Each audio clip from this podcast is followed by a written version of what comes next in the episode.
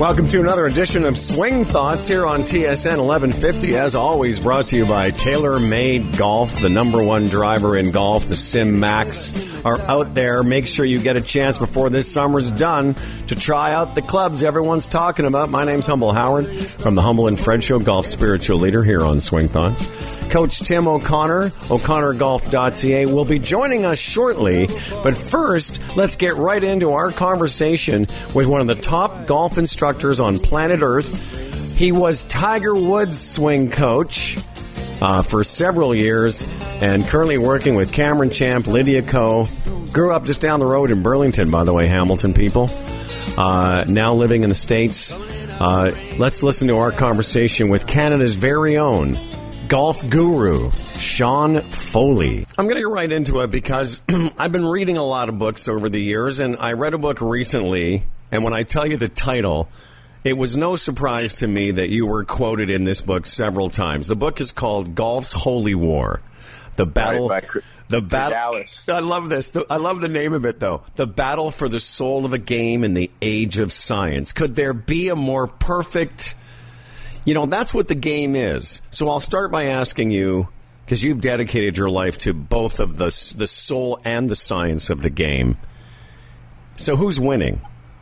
Science or or or something about the game that tugs at our soul? Yeah, I mean, I look. It. Uh, that's a great question. That the the guy who wrote that, Brett Cyrgalis, he's actually the hockey editor. Uh, he's been following the Devils and the Rangers. Yeah. but he's he's like us. You know, he grew up uh, fortunate enough that someone took him to a golf course, uh, and he started playing golf, so he loved it. So pretty much, he was interviewing me probably from around 2009, I think. And so that book was probably written about six years ago. He just had to keep doing his hockey stuff too. Um, yeah, I, I don't think it's really who's winning or losing. It's like the, the science has been very helpful. Um, you and I hit a lot of bad shots for a lot of times because a lot of pros were teaching us what they felt was right. Um, now, uh, some of the top scientific minded teachers it doesn't mean they're going to be able to creatively uh, you know use creativity to help someone it's, it's a combo i think the, the perfect world lies kind of in between mac o'grady and butch harmon. So in experiential like if you look at butch harmon um, you know butch doesn't really use data or anything like that and, he, and he'll admit that. But to be claude harmon's son who was best friends with Ben Hogan, the experiential knowledge that Butch has between him and all of his brothers, you know, being at Seminole and Winged Foot and and then the fact that Butch also is the only coach I know who won on the PGA Tour. So that provides its own level of wisdom and knowledge. So and then you can have someone like I think probably one of the really one of the, the brightest kind of teachers who has delved into science is right there in Canada, which is Scott Cowx. Mm-hmm. Um, he's brilliant uh, uh, about that stuff. That's the stuff that I will look at. Um, so I really admire, like, I really admire the path that he took to get to where he's figured out what he's figured out. I think somewhere in the middle of those two is, is where it lies. So having the ability to the best thing about being around the national when I was a kid and I was on the divot crew when I met you, That's right. You were filling divots. And Divots baby, is that you know a lot of the Canadian tour players, like great players, would always be there. Mm-hmm. And then before I was at the national, I ended up at the national because we were in Vancouver, and I was doing the same thing at Shaughnessy, but under Jack McLaughlin. And so I used to watch Jack teach Jeff Kramer, Lori Kane, Ray Stewart, Brent Franklin. I mean, to this day, I still haven't really heard anyone hit an iron like Brent Franklin. Yeah. Um, man, was he pure. So pretty much I had like a six year time frame there where I sat on a wire basket and watched pro golfers get taught. Mm-hmm. So I remember one day I did an interview and the guy said, you know, how did you end up here? And I was like, that's a good question. And my dad heard the interview and called me and said, I know how you did. And so when I left Vancouver, my dad asked Jack McLaughlin, I want my son to be continued to be mentored. How can we do this? And then he called Ben Kern, and and that was it. Um, so the the science is important, but at, at, the end of the day, there was great players before there was any of it. Well, so. and and and I, I agree. The thing about reading that book, and and again, I sort of smiled when I started you being referenced. And uh, through the uh, power of technology, look who's joined us, kids! It's Coach Tim.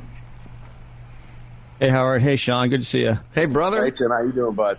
Um, Very good. Very good. We're just we literally just got started. I, I was talking to awesome. Foles here about this book that I read, and and the you know early on in the book it references the golf machine, and you know I've sort of perused it. it. Early on, we both, you know, were friends. We're all friends with Mark Evershed, the first guy that ever. Inter- I, would never heard of the golf machine until I'd met Mark.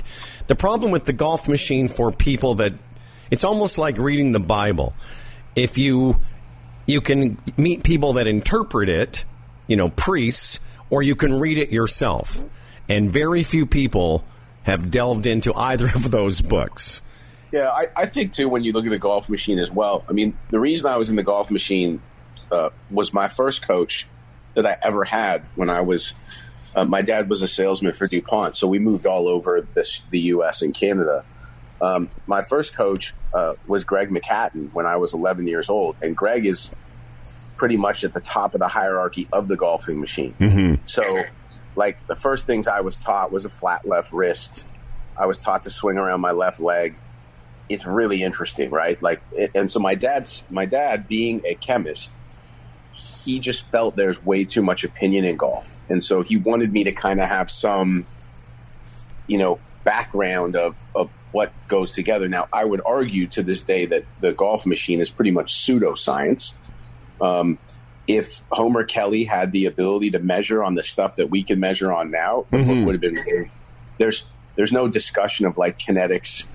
Uh, there's no di- real discussion of biomechanics. There's not much discussion of the integration of the body and muscle and torques and forces and all that. But to me, you know, you could have a you know, books need to be readable. And the problem right. with that book is you'd be on page 13. Yeah. And it say, you know, if you go, if you go to page 178, after a while, you just kind of stop, you, you, you stop reading it. But I, I, think it's still one of the greatest works in the history of golf instruction. Um, the fact that that man sat there in his garage taking pictures of his wife hitting positions and explaining it was pretty impressive versus what was going on. But you know, that's the whole thing. Like Hogan and Hogan and Mo Norman and, and, and, and most of those players, Lee Trevino, they figured it out just doing it. Mm-hmm. And I, I still, I still use the data and the information. Everything I'm doing is still so I don't harm players.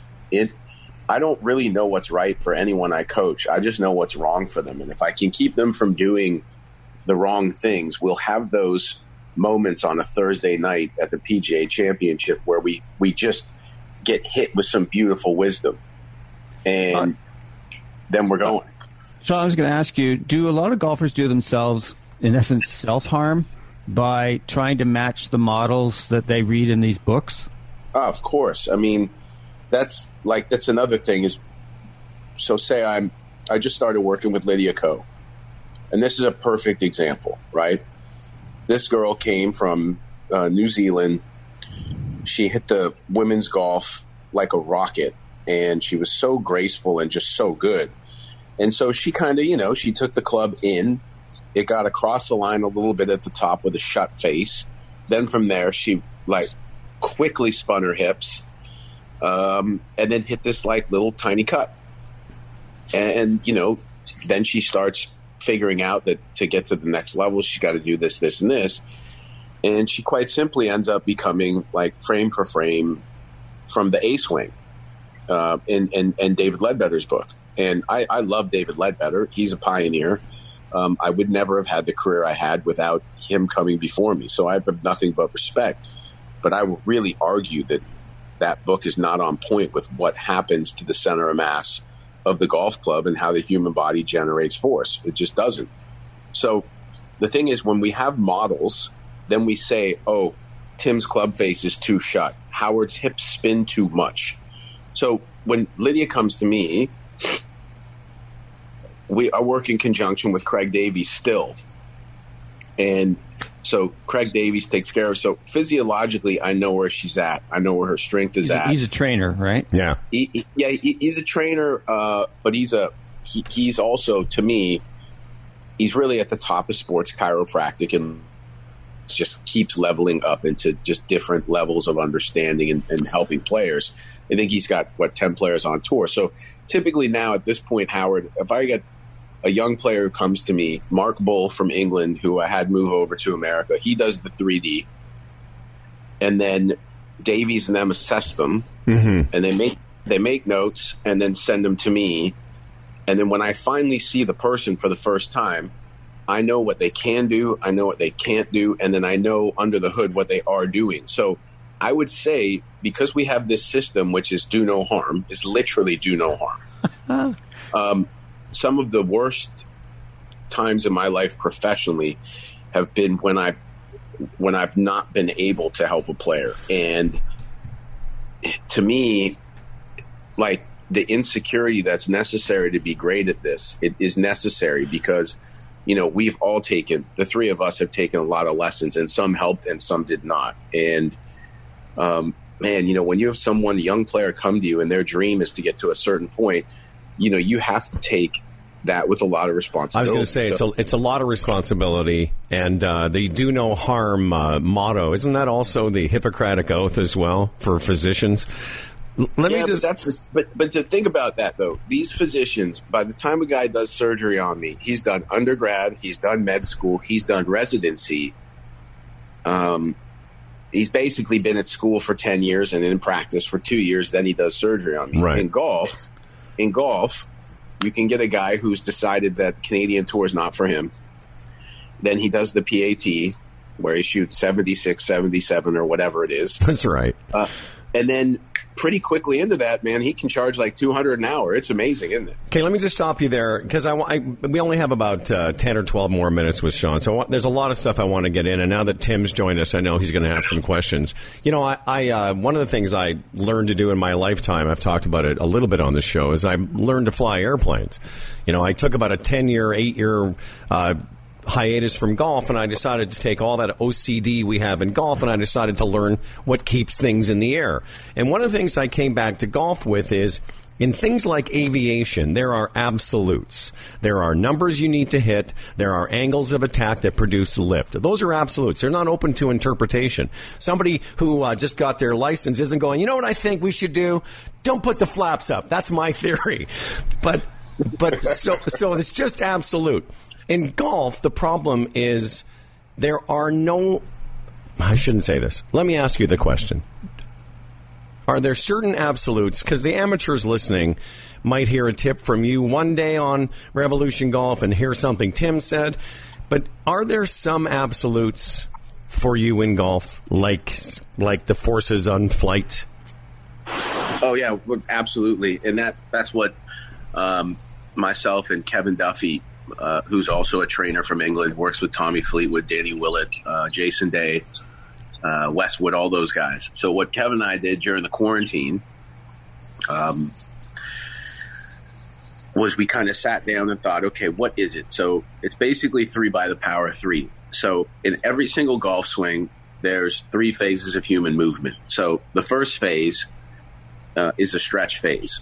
So basically, that is the idea of using elastic energy as far as in the backswing. So the stretch phase is years ago they called it the X factor, and the, the problem was is what they were trying to do was correct, but what they measured was wrong. So when we talk about the stretch phase, we separate above the diaphragm and below the diaphragm. Okay, so if you look at javelin, if you look at if you look at discus, if you look at pitching in baseball, Yeah, I was going to say at- pitching.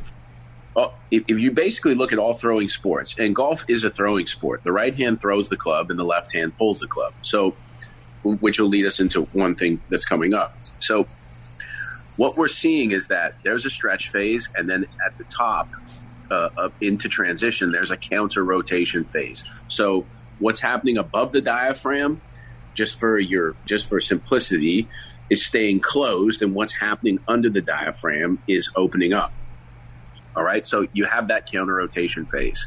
So all this idea about getting to the top and getting deep and then really just opening your body up quick so you you know you can swing left that's not really accurate. The the, the, greatest Cameron Champ stays in counter rotation phase longer than anyone on tour. That's why he hits it the furthest. All right? Now you'd have to you'd have to double that up also with doing a biopsy on his motor units to see just how crazy fast yeah so we that that's when you're talking about true speed that you're going to have to come down to like a genetic level at that. Right. And then from there is the extension phase. So basically, I think Hogan did it the best. So as he took it back, his right shoulder, his clavicle stayed really low to the ground. Uh, as he started going up, there's really no tilt in what he did. And then from there, he fires his lower body as the hands and arms almost stay more behind him, and then he just stands up through impact. And you know that's what we know in human movement that that's would be scientifically true. So the reason that people come over the top is because they have no counter rotation phase because they have no real stretch phase. But the idea is that that's the three phases of human movement. Some people if you look at every tour player they're doing all three. Now some do different parts for longer or more so so then you have the three forces that the golfer puts into the grip so in between the hands when they're gripping the golf club, there's a net force that's in between those hands. So the forces from the top move out, they move down, and then around us, they move back up again. So for me, the idea of lag, as it was always taught, the two things that really ruined golf was plane, being on plane and lagging it. Okay, so the idea that we wanted this object in front of us is, is not a good situation. So it's amazing how you look at all these young players who've kind of been unscathed by coaching and how they all look stuck, but they're not. you know, and we were all trying to be on plane. Mm-hmm. So I would say the only time I'm trying to be on a true plane would be like when I'm pitching a ball. So when I'm trying to hit a ball soft with a lot of spin. So if I want to be on plane, I'm going to hit it really short. Uh, and then the idea of lag, lag just turned into people dragging the club. So they're never able to throw the energy out. So mm-hmm. when you mm-hmm. see Cam, Cameron Champ lag the golf club, the only thing that he's trying to do is get that shaft back to neutral as fast as he can. Okay, he no, lags it. Yes, say that again because I think a lot of people erroneously think you're supposed to hold on to the club, and that that screws up more amateurs when in actual fact you see really good players, especially long players. They are t- throwing it fast. Because well, think about what you just said. It has to catch up to the where the ball was. Yeah, but it almost has to be back to where it was um, at, at, setup, right? So right. That, that, that's the idea is that if Cameron, with his iron play, when he maintained all that angle. We could never hit the ball the same distance twice in a row. So right. it's really cool to hit a seven iron two twenty five, but it's not when you're but it's not when you're trying to hit a two oh five. No. Um, so there's the three forces in the grip, and then there's the three ground forces. So there's a force that we create like in skating, so it's left to right. And then there's a twisting force, which is torque or rotation. And then there's a, a jumping force, which is a vertical force. Um, so what we've tried to do is get to the point in three by the power three is being able to look at a player for the first time and be able to match these things to each other within that player. Okay. Um, so it, it, even though that being said, you know, like the idea of lift and drag is the is is the case in in flying. Yeah. Um, you know, certain planes can fly in bad weather, certain planes can't. So even within the laws of flying, yeah, for sure, you know, still principles change based on the uh, design of the aircraft. Tim O'Connor, um, what is your uh, what is your last couple of questions here for uh, Mr. Sean Foley? Well, Sean, um, fascinating stuff. So cool that you were able to take advantage of the lockdown and do some some really good research out of that, what do you think would be the thing that an average an amateur golfer, perhaps they're listening to this show on the way to the course, so they're going to play some golf this weekend. if there's anything that you would give them from what would be the nugget from what you just talked about that they could possibly take and experiment with? That's tough because it's like you got to be able to see the people. But for example, like with everything I explained to Howard, and even if I had said it in the way that we would write it in a book, um, you know, I'm not a big believer in dumbing it down. I think that that that the world is dumb because things are dumbed down. There's a there's a level of complexity you have to get to to simplify things. So, for example, I thought that when I first worked with Lydia, she had too much uh, of a downforce and not enough of an outforce. So rather than even explain it to her, all I did was give her a five iron, put her behind a tree, and told her to hit balls over the tree because she, you know, she couldn't she couldn't come in she had to get rid of her lag in order to provide the ball with enough loft. I mean, so, so it was trying to. So what you were doing, I no, think, was giving her an experience of trying. So rather than having her do something, thinking something technical, she was in the experience of hitting a ball high. Yeah, no, no, no. Learning, you extracted not, the learning from that.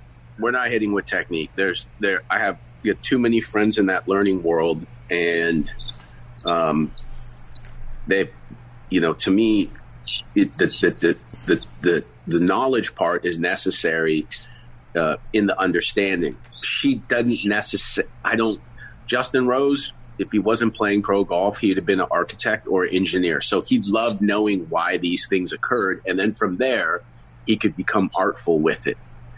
Danny Willett is a similar way.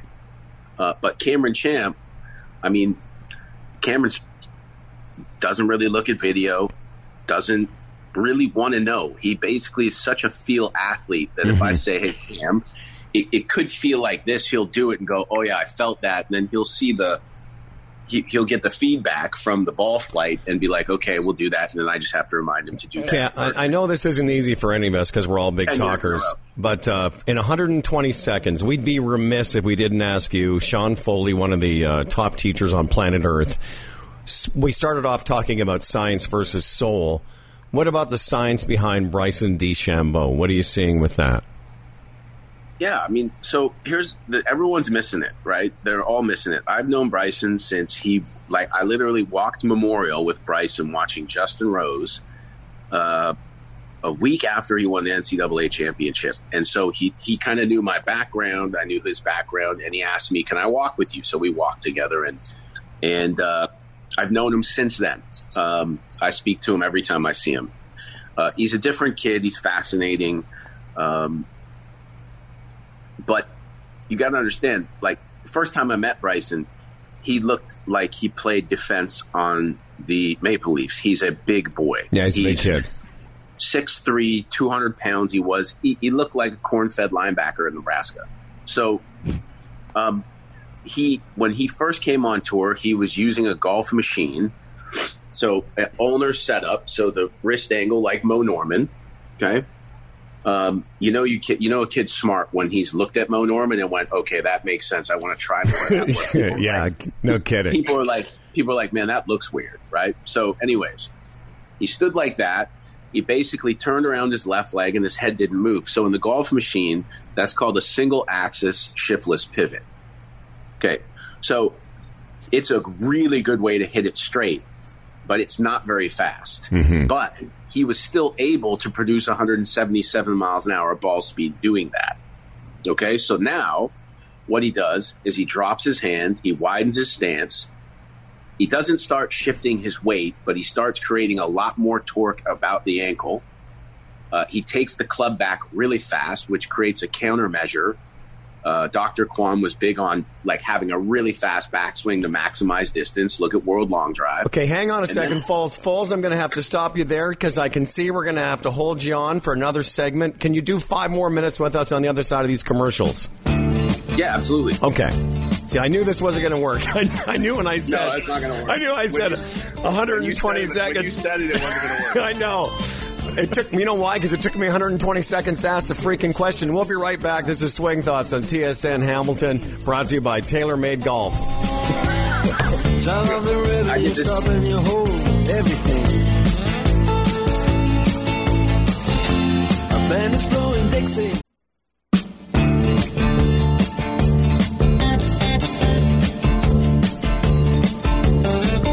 Welcome back. Uh, it's great to be with you here on the weekend. Uh, it's another beautiful golf weekend in southern Ontario.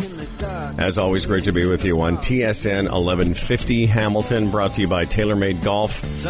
Coach Tim's here. I'm golf spiritual leader Humble Howard from the Humble and Fred Show. And uh, Sean Foley, a uh, I think this is Sean's second time with us, but both of us have known Sean a long time. We kind of grew up at the same golf course, uh, and uh, over the years, uh, both have been lucky to be around Sean, both as uh, you know, in, in, a golf setting and doing things like this. So we're talking about uh, Bryson DeChambeau just before we left, and let's let's sort of finish up with Bryson because he's the the topic of a lot of discussion. But as you said, Sean, he was already a big guy. He's gotten he was, bigger and he's gotten so he, faster. He was a big. He was a big guy. He was stronger uh, he, he was uh, like a, a big kid. He was strong, and then he was already at 177 ball speed in what would be almost the slowest model. Yes. Okay, so he was all about control, and re- really impressive watching this guy hit range balls. It really is. And so then he decided he wanted to.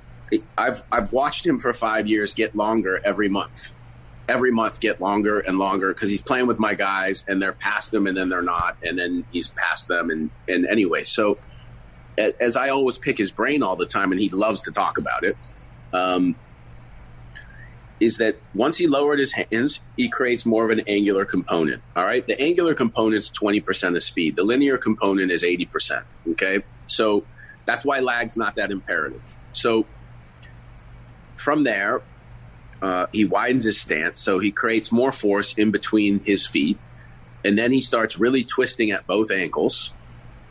And then he gets to where his backswing gets really long and across the line, so it's not on plane anymore.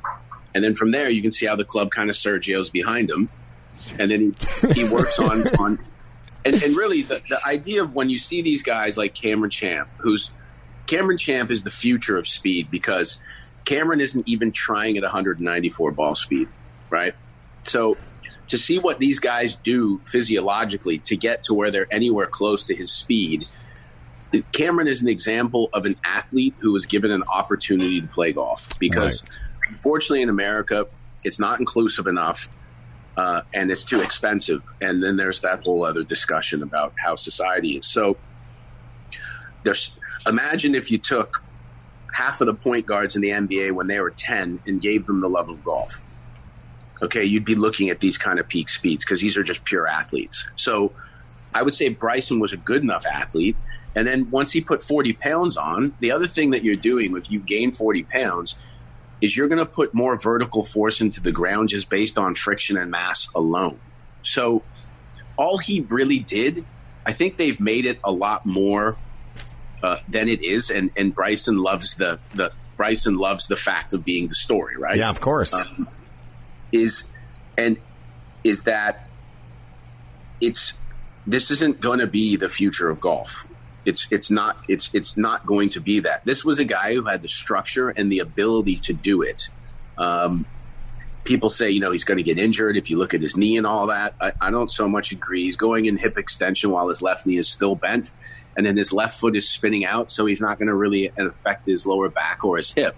But but this is a guy who literally has thought about this every single day for five years. This wasn't like, hey, it's quarantine time. I'm going to eat a lot of steak and have protein shakes and lift a lot of weights. He's been doing this for a long time. Okay. Like, so it's really cool. It's really cool though. It, it, it's uh, it's it's really cool. But I'll tell you really a funny story quickly. So we're on the range at Colonial this year, our first event back, and I'm hitting balls with Cameron next to Bryson, and he's teeing it like He's teeing it so high off the ground. He's got a five degree driver. He's taking it back to where John Daly did. He's coming out of the ground and he's just sending these things, right? And he's about 193 ball speed. So he comes over to see me and Cameron. We got the TrackMan up, and Cameron hits one. He's at 194. And the flights are different. Cameron literally hits like a slap shot, and Bryson is hitting it up to where, you know, private flights. it's so, it's, it's so high it's so high it's almost out of sight. And so they're technically hitting it the same different, but in, in a very different way. So Bryson looks and he goes, "Gosh," he goes, "Cam, I'm a, I'm trying to catch up to you." And he goes, "Well, when you do that, I'll just do five push-ups and hit it by you again." uh, all right, O'Connor, why don't you ask uh, one last question for uh, Sean, and uh, then we'll uh, let Sean get on with the the rest of his family vacation. Well, what I was thinking about was um, so all the story, like Shambo's the story right now, and what's interesting is that all the focus has generally been on what he's done with his body, and we've talked about his swing. But what I find really impressive, Sean, is that this guy's been the eye of the storm of the media around. Like people mock him for what he does. Uh, you know, he deservedly kind of brings on some stuff attention to himself when he complained about that um, cameraman looking at him as he was all pissed off after that bunker shot. So, how strong do you think he is mentally? I mean, I don't even know what that means. You know, like I I've kind of got to the point where I don't even like the word mental game because to me, when I think of mentally, like having mental issues, I think of like schizophrenia and bipolarity. I think about chem. You know, I don't. When I hear mental issues in golf, I think what happens is you're looking at a bunch of guys uh, who think they'll rise their level expectation, but they always fall to their level of training. So they train improperly. They train in the egoic way. The whole thing is kind of vain. And then they go out onto a golf course where they never have the same lie. The wind keeps switching. It's like it's not even mental to me. It's it's to me it's more environmental.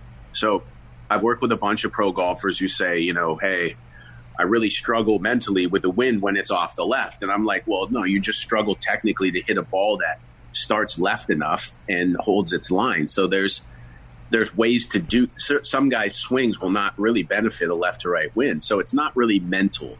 Um, I, I think that to me, the best example is the Navy SEALs or Canadian Special Forces. Basically, they take a bunch of very capable people, intelligence, athleticism, all that, strength, endurance, and then they make a week that's so difficult that at the end, after 100 start, 90 quit, 10 are left, they call them Special Forces because what they're doing is they're making the training so difficult that there'll only be a few left. So, how are we training how are we training for for golf? I think a lot of Canadian guys who played in the NHL became very tough because they were playing on ponds in Ancaster and and and ponds in Burlington and ponds in Saskatchewan where it's like minus 30 out.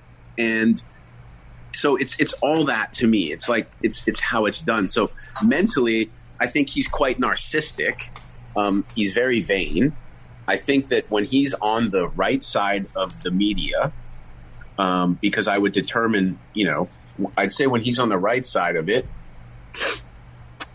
uh, that it's all good. But what happens is when the narrative changes, then some guys get affected more. But I, I just have to tell you, knowing this guy for five years, I really admire um, how he goes about his about his business. And then they kind of, you know, it's like Patrick Reed, right? it's as soon as they start picking on you, they they start to continue to pick on you. Yeah, obviously. And so the thing is to know these guys personally. Sure, they're not perfect. Neither am I. Neither are anybody. As a as a as a lover of the game of golf, to watch those two almost outwork everyone, and that's why they're at where they're at, and they don't care to be different. And uh, so, yeah, I'm I'm a, I'm a fan. But uh, I'll give you an example. If Cameron Champ had went done the same thing body transformation wise, he'd win the world long drive championship. Wow. Sean, um, it's been too long. Thanks for accepting this uh, offer. We certainly appreciate it. Uh, always uh, great to catch up with you. I uh, I was thinking about you this winter. I was staying at Marty Chuck's place, and we were telling old national stories. And of course, your name comes up and all the sweet people we've known over the years, Brennan Little and the late uh, Craig Marseille. And it's just good to be sort of uh, able to call on you from time to time, and we appreciate it, pal. No, I, I enjoy it, guys. Thanks very much. All right. And I used to uh, just quickly, Sean, when uh, I took my lessons from you for during a winter there, I people would say, "What's it like taking a lesson from Sean Foley?" So it's really cool. You get to talk about Che Guevara, Mother Teresa, Keynesian economics, and Ben Hogan. That's right. Um, yeah, that's not changed. well, listen, man, uh, we appreciate it. And, and, and, like as I've been telling people during the lockdown, I don't say goodbye anymore. I just say end meeting for all, my friend. End meeting yes. for all. Yeah, the, the, lockdown, crazy, crazy days, right? Yeah. All right, my friend. We're going to continue on with our show. We'll just say so long, and uh, thanks again, Sean Foley. Okay, thanks, guys. All right, man. All right. All I'm just going to remove him there. He's gone now. Look at that. Oh, Connor. There's Hello. my boy. Well, uh, we will, as it, as I explained off the top of the show, you were otherwise engaged for a few minutes, but now here you are. Uh, basically, you didn't miss much because I just started talking to him, but I had I had mentioned to him I, I was reading this book called Golf's Holy War, yeah. the, the battle for the soul of a game in the age of science, and of course he he's liberally uh, quoted in the book because it's perfect. It's the soul of the game and the age of science. But I wanted to hear your comments about what he just said about the mental side of the game and maybe. You know, when he talked about uh, people with real mental problems versus golfers that just don't feel good about themselves, but that's, that's right, but that's, that's real for a lot of uh, men and women. Real, sorry, what's real? Well, the the anxiety, the yes, the the men. We'll, we'll, we'll just use mental issues of golf with respect to real mental issues. Right. But what is your comment on that? You know, because for a lot of us, those issues around golf are very real. I agree, but it's it, I agree with him 100% that it's around the training that we do or don't do. Yes. Uh, uh, the, I'm doing this webinar these days called Obedience Training for Your Brain. And it starts with awareness. If we're not aware that we're caught worrying about breaking 190, 80, if we're concerned about how we're being judged, if we're not aware that that's going on, then we're we're going to be stuck. We're going to be in this anxiety about all this stuff generally. I mean, that's why Mo Norman used to play. Said golfers used to play in a continual state of hope and fear. But when we train ourselves to be aware of what's going on, now we can take some action. So, and rather than being caught in this swirl of fear and thinking, we can go and go, oh, wait a sec. That's just my BS brain and my stories and my ego mm-hmm. Basically driving the train. And I don't want them to because now I can respond. But it only comes from training, from being in the hard experiences, like he talked about the Navy SEALs, Canadian Special Forces. The reason they are able to operate at this high level is they've gone through some very hard experiences and trained themselves. Uh, yeah, I mean what he's what Sean said about you know a lot of golfers, you know myself included, you know live in this egoic kind of frame of reference and you know, whenever we've talked on the show about, you know, golf hell or going in and out of it, it's always just, I can speak for myself, when I'm in a, a better state of equanimity about, you know, everything, it translates to a better state management in golf. And I think for a lot of us, and that's a Doolin thing as well, Paul Doolin, another friend of our show, mental performance coach, talks about state management. And that's kind of what you were saying. Like, you know, when you can be aware of where you are you know, in meditation, they always talk about, you know, sit and know you're sitting. You know, where are you in this world? And, exactly. and especially in the round of golf that somebody might be playing today, it's like a lot of stuff happens without our, in a sort of unconscious way. And I think that's what people like you are great for doing, which is to, to see that there is a more conscious way of conducting oneself. Yeah, thank you. And, and it comes from training. It comes from doing these. These are skills that are developed, but they don't come naturally to most people. No. There's, there, there's not too many Buddhas in the world. but it's like being. I think you and I were talking about this in the last couple of shows. Is getting caught in this story like, oh, I've been taking all these lessons, or I'm putting all this time in. How come I'm not better, or I should be able to play better in a tournament, et cetera, et cetera. That's just a story. Where's the story come from? It comes from our ego mind. It comes from, and where's that? That's just all the stuff that's happened to us through our through our lives, the wounds, the memories, the traumas, all that stuff. And basically, it's our brain's way of trying to keep us alive, keep us safe. So it comes up with stories because once we start to get into the story, basically we're in a place that we don't like. We don't. We're not in control. We we can't hit a shot or can't sink pots, and it's like, oh, woe is me. Well, that's our brain trying to keep us safe. So it comes up with a story of of what you can do to get out of it, and generally it's try try to get back to some place of safety. You know, I'm gonna I'm gonna do this. I'm gonna do that. I'm gonna quit this game. I'm gonna do, you know, right. all that stuff. Yeah. I mean, I've done it. I was going to. I remember last year you guys did the intervention on me. It was going to like, you know, I'm not going to play for the rest of the week. Hell, for the rest of the year, damn it. Well, listen, I read you the the uh, text I sent my friend Oh, yes. friend Nick Tricilio from the night before the club championship two weeks ago. I was like, I think I'm just going to retire. You know, because and but that's why I, I again with respect to real mental issues, which I'm sure I've got some. You know, the the vagaries of this game, the soul of golf, is uh, is of infinite interest, at least to me, because you know, battling your own ego to try and find a place where you're playing, I would say, in a more soulful way, where you're more connected to the game, the people around you, the the ground you're walking on. I think that's the the quest as well as lowering your handicap. But sometimes we say one thing when we really want to do the other thing, which is break 90. you know? exactly. But when we focused on breaking 90, that just puts us on that emotional roller coaster because, Yeah. oh, I made a par. Oh, good. Oh, I made a bogey. Oh, oh another bogey. Oh. it just boom, up and down, up and down because we're focused on results. Right. So the way I, uh, I I like to talk about it is like is that is get out of side of yourself, get outside of that very tight spotlight of asking yourselves, how am I doing?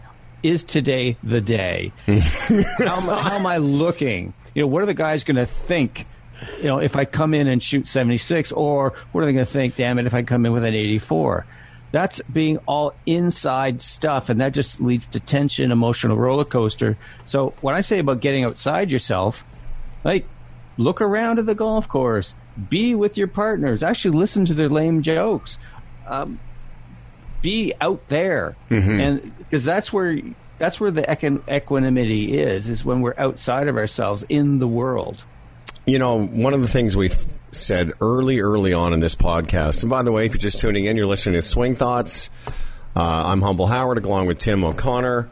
Uh, if you're listening on the radio, we've done a bunch of these over the last four years. You can go look them up on iTunes. I, we're well into the second hundred that we've done. But early on, you and I said, you know what? You know, we could lower your handicap by six shots without changing your swing. And, you know, I would tell you that comes up for me when I'm talking to people all the time. Because my older brother, who was part of our Father's Day show in June, you know, he was having some trouble. He sends me a note and he says, You got time to talk? I'm like, Yeah, I do. And he, the, the, the crux of the conversation is, I need a complete overhaul of my swing. And I said, Exactly. Said, I said, David, seriously, dude, you're 68 years old. You're not going to overhaul nothing. And then we and then we had a conversation, kind of like you and I would have with anyone. And I just sort of gave him a couple reminders of things that can lower your score. He was all mad because he shot like uh, I don't know, 102 or something.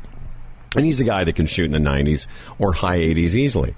Well, then don't you know, he calls me this week. I shot 88 and uh, all is great. And I said, but I just want you to remember, David, that you shot 14 shots lower or so than when we talked a week ago, and you didn't need to overhaul your swing. What I would, I would say to most people, what I said to David is, you just need to kind of reconfigure your intention. And we can get into more of that, but I wanted to hear your reaction to that. Absolutely, absolutely. The see once if if it's all about, you know, can I? That's why I'm always worried when I, when I see kids after high school say take a condo in Florida or, or Myrtle Beach, and it's all about you know their life becomes can I turn over my five iron? You know, can I cut my driver? And life becomes too focused on on these things. Yes, it matters to be able to control your ball flight if you want to be a high level amateur or PGA Tour player, but the gift really is that in when we manage ourselves through life better, golf is better, everything is better. without focusing on that result. It's mm-hmm. really a, an odd thing. Is that the the harder I try to do anything, the worse I get. Simple example: you write your you say you, someone says write your signature. Right. Boop, there you go. And someone says duplicate it exactly. Yeah. and now you're all tense. you're trying to do it hard. And so it's finding this balance of where you can just kind of be in this place of intention that I'm going to have a good day today. I'm going to have fun. I'm going to have gratitude, whatever it's going to be. I'm going to have a good time. It's in doing that and having having being focused on what you're doing over the golf ball for sure. But if it's if it's like, oh, I need to birdie this hole or I need to break Yeah. nine, I need to feel happy, eh, ain't gonna happen. Um, from a practical standpoint, because uh, I like that recently, we've been saying to some of our guests, like we did to Sean and others, saying, you know, listen, somebody's listening, you know, what can they do today? And I can tell you what I told my brother. And uh, this is from, you know, experience, recent and lifetime of, of shooting some okay scores, that good scores are not the results of great shots. You know, the old saying in golf, it's not how good your good shots are, it's how good your bad shots are. But I, my new corollary, how you like that? Nice word. My nice new one is this. It's the qual you don't you don't need to hit a lot of great shots. You just need to hit a lot of okay shots. And when you say to yourself, when you think about that, I don't need to hit great shots today because the pressure to do what you've been told and you're working on this thing, but if you can just hit a series of mediocre to okay shots, just okay, meaning that it, you know, it doesn't go in the bunker off the tee and you don't hit it in the trees on your second shot. And it's maybe you flub it up, you know, somewhere near the green and you chip it on you make a bogey and you do that 18 times, you're shooting 90 today.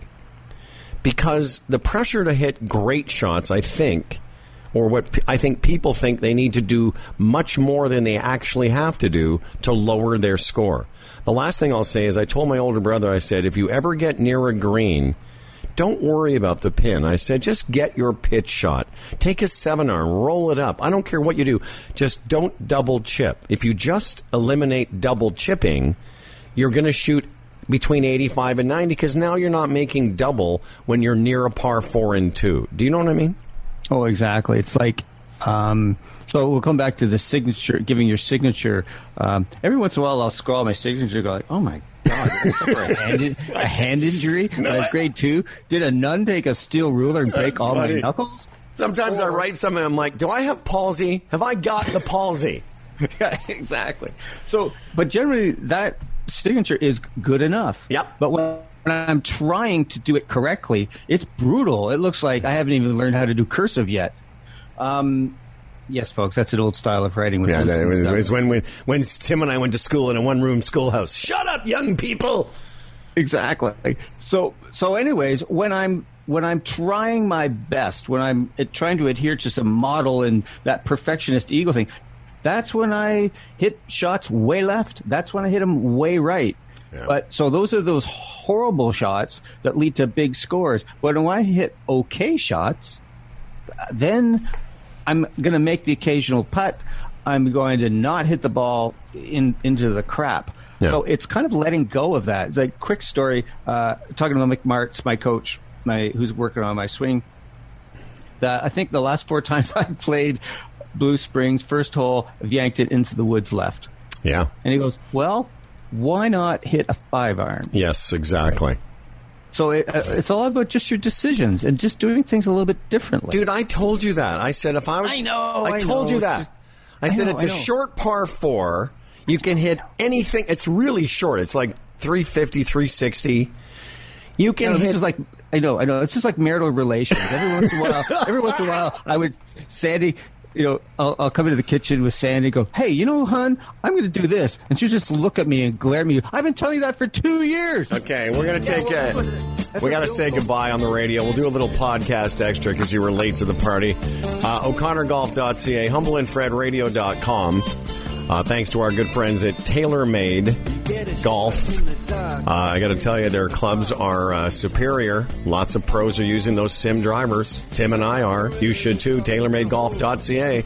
And thanks to everyone in the Bell uh, family for letting us do our program on TSN 1150. We'll see you next week. A podcast extra. Uh, Swing Thoughts on iTunes.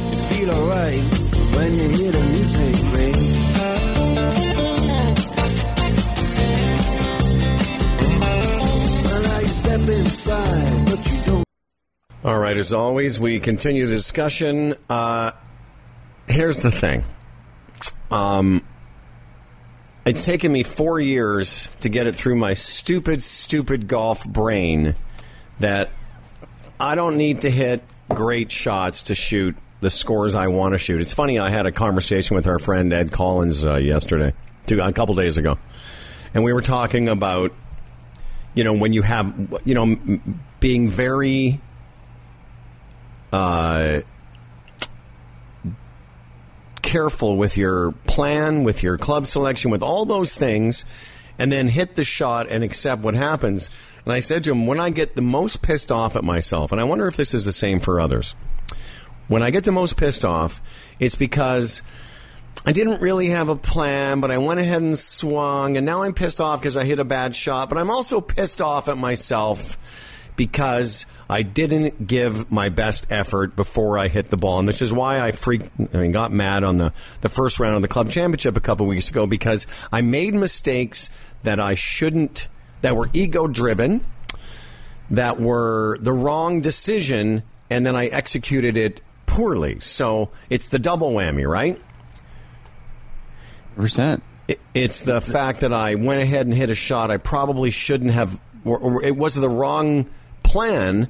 And one thing Ed said, now I remember why I brought up Ed. He said, you know, the interesting thing about having a great plan is that even if it doesn't come off, you you feel better about the result if because let's say you you know you plan to hit it around a bunker but you didn't but that was your plan and it goes in the bunker because that's golf you can accept it more readily it's funny how that works that a good plan that doesn't come off we feel more um, equanimity than if it's a shitty plan that doesn't come off because now you've got two things that you know you know you should have not maybe hit it there. You know what I mean? I, I, it's a Oh, long. exactly. It's a long. No, no, I get it, and and I think that what you, I think when you say a shitty plan, in essence, is really perhaps having no plan at all, Yes, or just hitting Or- it out there somewhere. or it was like, oh, uh, everybody else has hit driver on this par four. I guess I better hit driver, or they're going to think I'm whatever. That to me is where, and to me, it comes down to a, a, a lack of presence. It, it's not being fully fully there. It's not It's being in your head. Exactly, not being in the environment of seeing what's actually going on. You know, I don't know how many times it took me years for this uh, that I would say on a chip shot, I'd be focused on some goofy technique thing, like keep my left wrist firm, my right wrist hinged, and I would hit the ball uh, twenty feet short and go, "Oh, there was a hill there." That's right. there was a hill there. I had, uh, you know, it was all internal, and I was all again caught in thinking. And when we're fully present, we're actually in reality. Thinking is just, I use it over and over again. It's like a bottle of soda water champagne. All these bubbles just keep coming up from where neuro- neuroscientists don't even know, but they just keep coming. Mm-hmm. Where so we're in delusion, in fantasy, and all this stuff. It's not grounded in reality. Whereas when we're in the environment, when we're in our body, when we're like, okay, I'm looking, uh, like say I'm feeling the green with my feet. Oh, I it's kind of going right to left here, and I can see as well that it's um, and I can just see. I sense, oh, this is uphill. So it's a, it's a, so I'm going to play this putt. I'm going to line up so the ball is going to start about two inches, two inches right over that little thing, and off it goes. I'm present to that, as opposed to thinking, "Oh, better get into the hole this time. Keep my head still." I three putted three times already today. Yeah, exactly. Don't want to do that again I don't want to three putt anymore. because the guys will make fun of me. You know, I saw I saw something on uh, social media this morning, and uh, on this golf thing I follow. It was like uh, how I feel after I three putt, and there was a cartoon said, you know, I shake it off, That was the next panel, and then the second next panel was a guy laying down on the green. I feel like crying, and the last one, I cry. um, what I, I'm not, I'm not sure I'm articulating my point as well as I'd like to, but what I'm trying to say is that, well, you brought it up. You know, if all the buddies you're playing with hit driver on the par four, and you have already thought, and this happens to me all the time, you know, and it's like I'm, you know, I don't mind being seen as an outlier because when I stick to my own, when I'm present to what I want to do, I tend to, it tends to work out better for me. But, you know, my older brother's a great example. You know, he's, I want to overhaul my entire swing. And I said, dude, it's not about your swing. And I would tell this to people listening, it's not about your golf swing. You know, I played with uh, one of our listeners, Rudra uh, Rishi Maharaj on Monday. And, you know, he's got like a decent move and he's got two months removed from uh, double hip surgery, but he hasn't, you know, he goes around a really tough golf course and shoots like 83. Now, if you saw him swing, you'd be like, you know, he's got a, it's, he's I'm not saying he doesn't have a good swing, but you've been, it's not like he's not, it doesn't have a tour swing and he doesn't have a, you know, but he has a good enough swing and he has a decent approach to how he plays, he kind of gets it around, and 83 is a good golf score. You know, like a lot of people would like to shoot 83. Absolutely. But but if you watched him, you know, he, he's he's got his own move and he's got it. He, but I'll tell you, I'll tell you two things he does very well that I would recommend for all to just take a little more time this weekend, pay more attention. He pitches the ball very well. And subsequently, because he pitches it well, meaning he gets it on the green all the time, no matter what the lie is, if he's got a third yard, a third shot on a par four, and he needs to get it on the green, he does. And that gives him the opportunity to occasionally, as you said, make a par. So his bad, his bad moments where he doesn't quite hit the green in regulation don't lead to doubles. And I can't stress this enough. Really, really try and eliminate those doubles and triples that are unnecessary. Yeah, we're all going to hit one in the lake once in a while. It's just golf. But yeah. if you're near a, a, green in regulation and you come off with anything more than a bogey, it's because your pitching and putting aren't aren't where they need to be. Like Rudra, like I said, I don't know how many greens he hit that day, but he shot 83, and it could have easily been you know a little bit lower, but it was never going to be much higher. Is my point. Let me run this by you. I, I think that Rudra might be with some other people who I've played with, and that they don't have a trained swing, but right. they have they have a trained mind. Yes.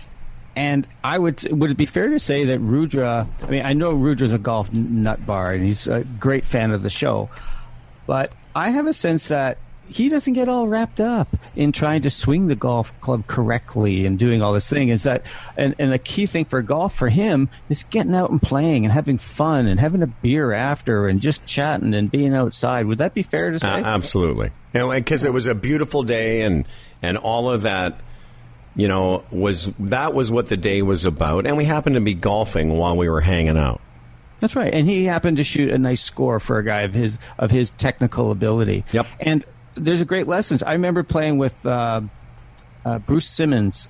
He was uh, I was the director of communications for ClubLink. He was the president, and he had this fire and fallback swing. You know, kind of the driving range. Yeah, yeah. These guys hit, and they end up on their back foot.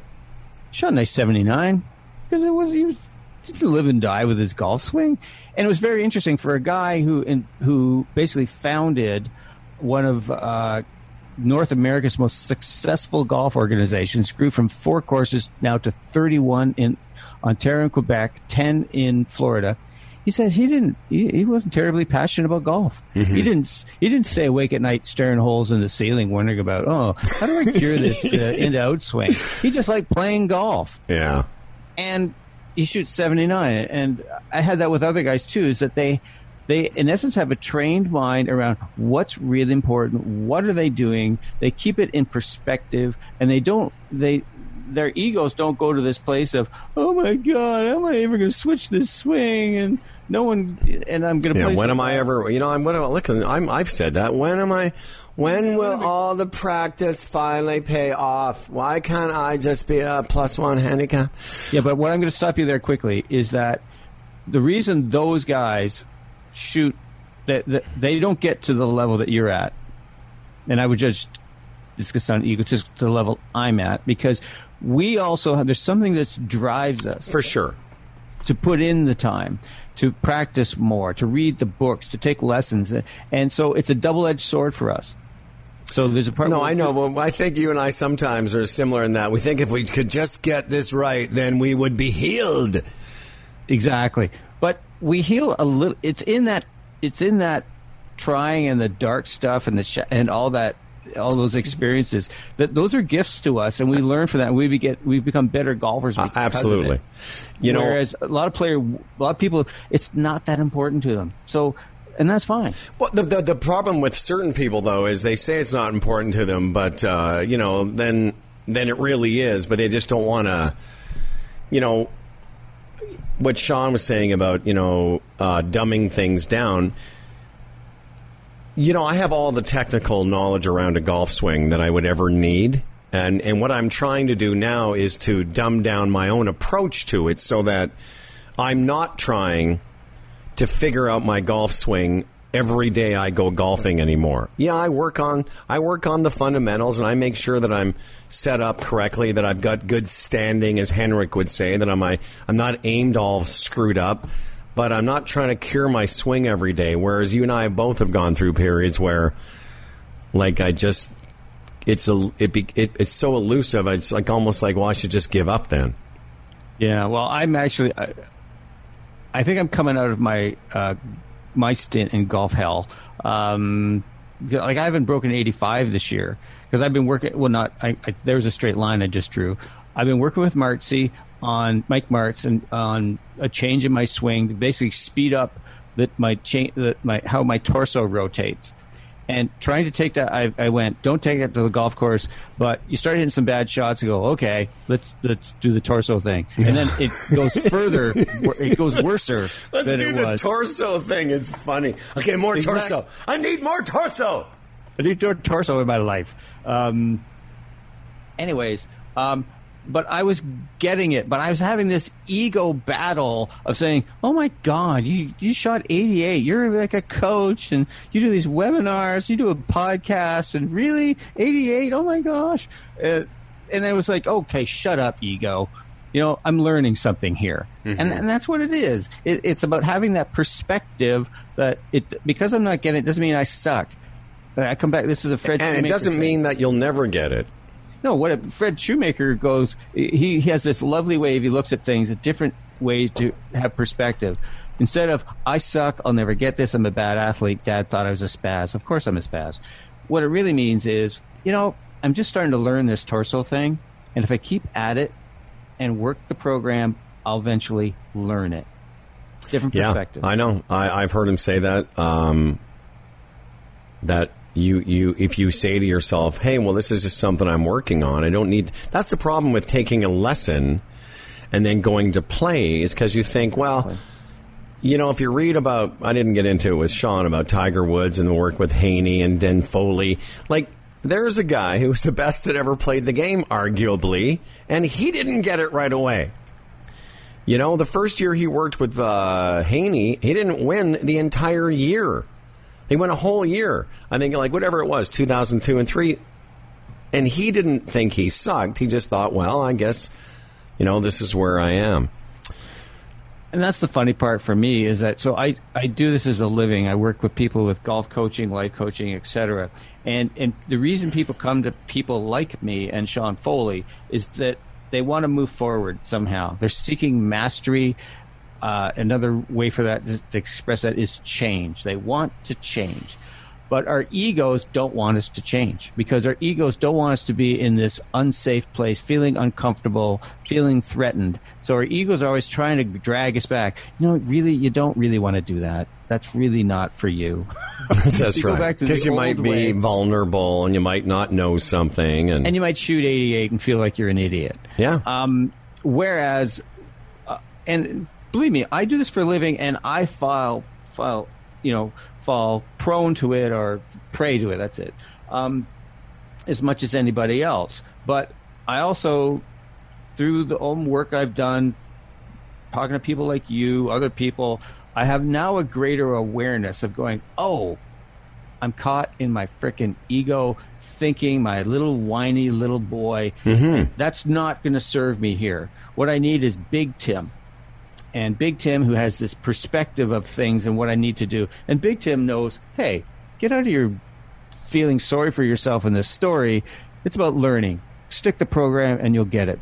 Yeah, and and I also think. Um, you know, I'm really looking forward to, for you swing thought nerds. Uh, Coach Tim and I are going to uh, hang out today for the first time on a golf course in a long time, actually. Um, I can tell you there's some things I want to share with you today when we play that are more about, and I think this is something we should, you know, explore more in this podcast than we really have, which is, you know, strategies that lead to lower scores are i i- back to my, you know, talking about when we first started. I know now better what those six shots are for most people. And it's more about strategies. Like your torso thing, absolutely, keep working on it. But I played golf yesterday on men's night at our course with somebody I've, I've, I've seen him around. I'm just not part of the same group. And we ended up together and he'd never seen me play golf. And when we finished, he said something very interesting. He said, Man, he said, Your game's really boring. And I said, Thank you. He said, No, no, I mean that in a good way. He said, You just kind of kind of move the ball around and you go about your business. That's those were his words. You go about your business and it doesn't really it doesn't seem too flashy is what he said. Although I was kind of like, wait a second, that's some flashy shots. But but mostly what he meant was I just kind of I use this phrase, I just kind of dink it around the golf course. And you know, my it's what Rotella said in the very first book I ever read. You know, I've now adopted a very conservative strategy, but aggressive swings to those places. Once I've decided I'm going to hit it over there and try and draw it off that right bunker, I'm very committed to it. So that if it doesn't come off, it's just in the middle of the fairway. you know what I mean? Absolutely. And so people may think I'm I've lost my rocker on this, but that's basically what Tiger Woods did. Yeah, Yeah. YouTube YouTube is full of these spectacular shots. Absolutely. But that would be every once in a while. But Tiger outplayed everybody mentally, the same as Jack Nicklaus. Everyone would be playing against each other, and Jack would play the course. And he would hit the right shots at the right moment to the right target. And so players like uh, Tiger and Jack, they didn't beat themselves. Right. They just played to the right positions. They didn't bring the water into play, didn't short side themselves through the good decisions they made. And I'd love to take a deeper dive. No, dude, that that is absolutely. You know, we we went to this seminar, Tim and I, with uh, Scott Fawcett from Fawcett, Decade, yeah. yeah. And he was talking about Tiger Woods. He said Tiger Woods is the greatest lag putter that's ever played. He said, you think about it. When Tiger Woods didn't have a green light pin, he hit it 20 or 30 feet, took his two putt par. Once in a while, he made one of those, and then he moved on. All the spectacular shots, as you said, were once in a while, he rose to the occasion and hit shots that no one else would. But he basically just, ne- what you said is what I would say now, if you want to take six or eight shots off your game this weekend, try not to beat yourself. And if, you know, like, you know, one of the things I've worked on in my golf swing is basically kind of a choke down driver swing so that I'm, I'm, cause I, I don't, all the trouble I've ever gotten into in a golf tournament is I'm trying to swing as hard as I can and I miss it and it goes off the planet. But when I'm, I, I'm, I'm making this kind of, it feels like a three quarter driver swing that even when I don't hit it well, it's still somewhere in the fairway. You know, like I'm going to tell you, I shot even par yesterday, and it looked like like it was a it was pretty simple. I didn't. I hit a couple. I hit a couple nice shots, but I only made two birdies. So it wasn't like I had six birdies and a couple doubles. I had two bogeys and I had two birdies and 14 pars. Just dinking the drive out there somewhere. I hit the next shot in the middle of the green. I two putted.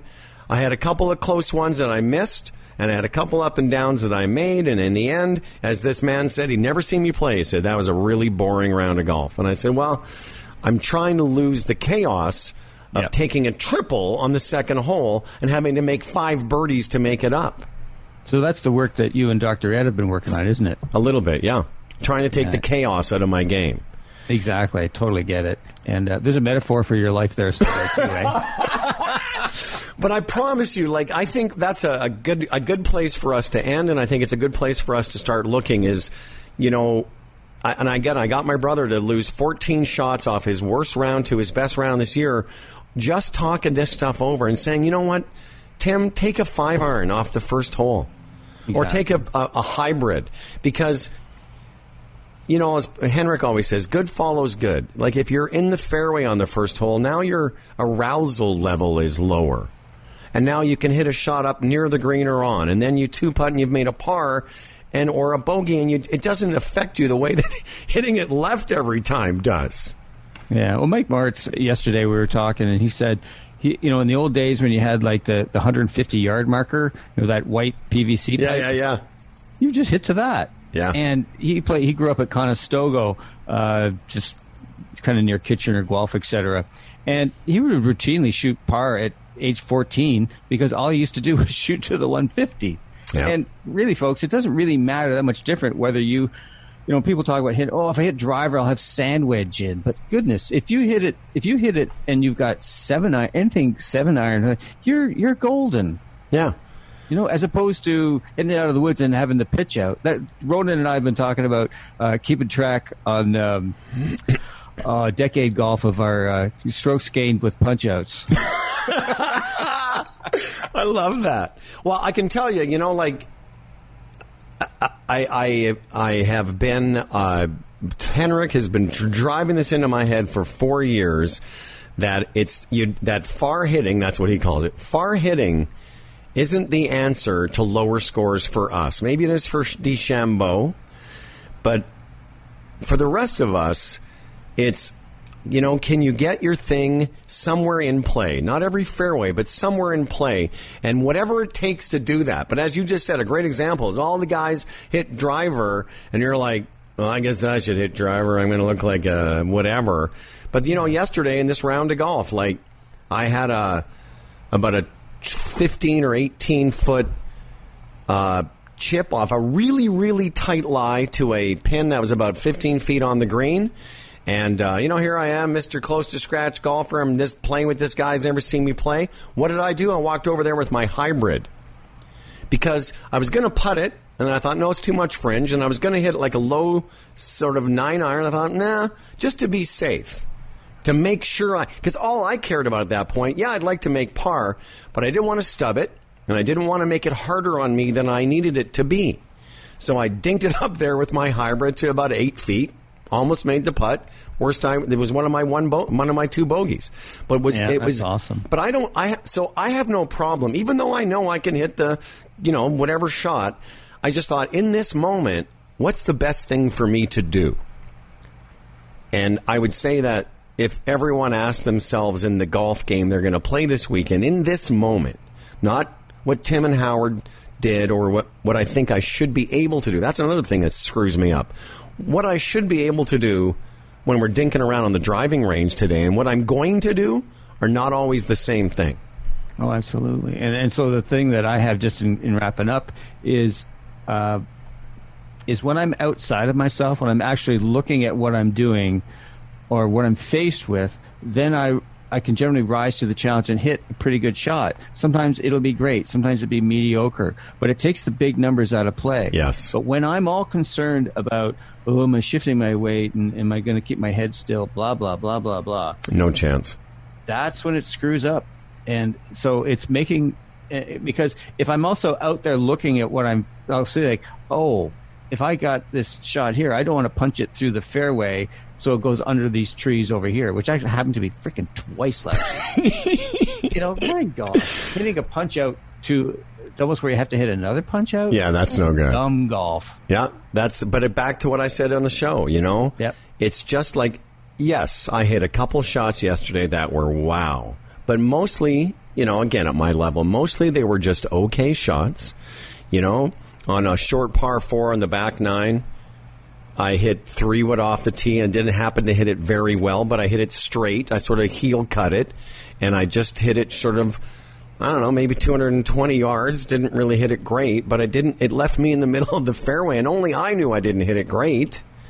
It's just what I was. I wasn't trying too hard. I wasn't trying to do too much with it, and and that's the the big takeaway is like, you know, just remember what I said. It's not what you can do; it's what you're going to do now that makes all the difference. Because I was a kind of golfer, was like, I'm going to show you how far I can hit a seven iron. Because I can hit a seven iron a long way on the range, but on the golf course, I don't know where I, I thought that was the whole point of it. And Henrik said to me, no, the point is to get it on the green so you have a chance to score. So rather now than show you how far I can hit a seven iron, now I'm like more invested in how far can I grip down on this seven iron and hit it 135. That's because golf. because That's the real golf. that is that is the that is the thing for me. It's not like because last year I'd have been like, hey, I made these seven nineties. I can hit my seven iron one seventy, super, but I'm not on the green. You know. Yeah, well, as our friend Karl Morris used to say, he calls that exhibition golf. Hey, look how far I can hit it. That's As it. opposed- but as opposed to scoring golf, it's completely different. Well, we're I'm looking forward to playing some scoring golf. What time are we supposed to play? We're going to meet at four or something. At four, I think our tee time is five eighteen or something. But All right. you know, so you have to book time on the range. Yeah, man. That's interesting. Yeah, well, well, I'll meet you up there around four. Listen, man, I'm glad uh, this all worked out. I knew it would. Yeah. Uh, Yeah, you're a good you. man. I'm playing a little. Uh, Kim Mitchell has the bass line because you're a bass player, you know. That's you- right. uh, do, do you see it behind me? I did. I saw. I was going to say that's very cool. Um, you've become a lot cooler since I met you. uh, all right, Timmy. I gotta go. I gotta host my own webinar today, son. Good. All right. I'll see you around. Break a leg, o'clock. as they say. Thank you, pal. See Take you. care. Bye. That